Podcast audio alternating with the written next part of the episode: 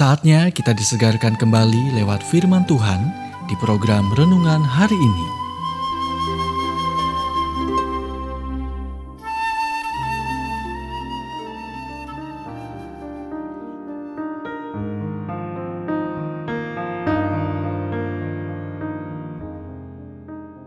Renungan hari ini berjudul Biarkan kasih Tuhan hilangkan ketakutan Anda.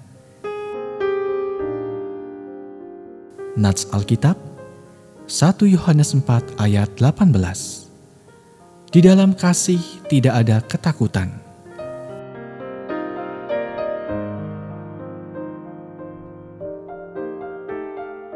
Kasih yang sempurna melenyapkan ketakutan. Ilmu pengetahuan modern menegaskan kebenaran kitab suci. Di dalam kasih tidak ada ketakutan. Kasih yang sempurna melenyapkan ketakutan.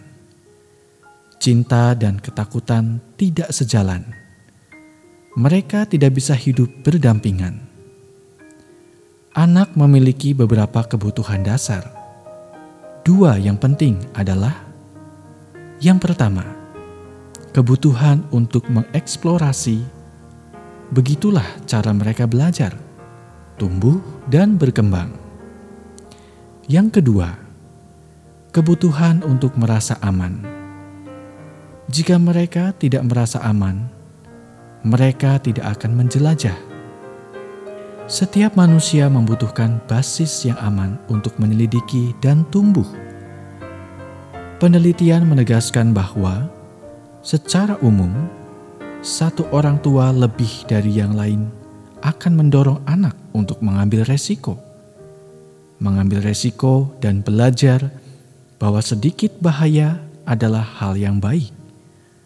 Sementara orang tua lainnya cenderung menjadi penghibur, yang menenangkan sebagai jaring pengaman.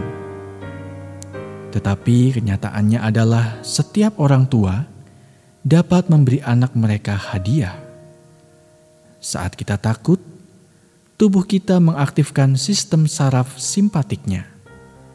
Jantung kita berpacu, nafas kita menjadi lebih cepat dan lebih dangkal, dan otot-otot kita menegang.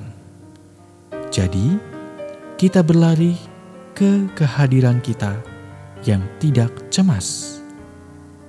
Penghibur, pelindung, dan orang tua kita. Dan saat kita dipeluk, diyakinkan dan dicintai, sistem parasimpatis mengambil alih. Detak jantung kita melambat, pernafasan kita menjadi dalam dan merata. Otot-otot kita rileks, dan darah mengalir kembali ke otak kita. Intinya, sebuah suara kecil di dalam diri kita berkata, saya bisa keluar dan menghadapi dunia lagi. Adalah fakta di alam fisik bahwa kasih yang sempurna melenyapkan ketakutan, dan itu juga benar di alam spiritual.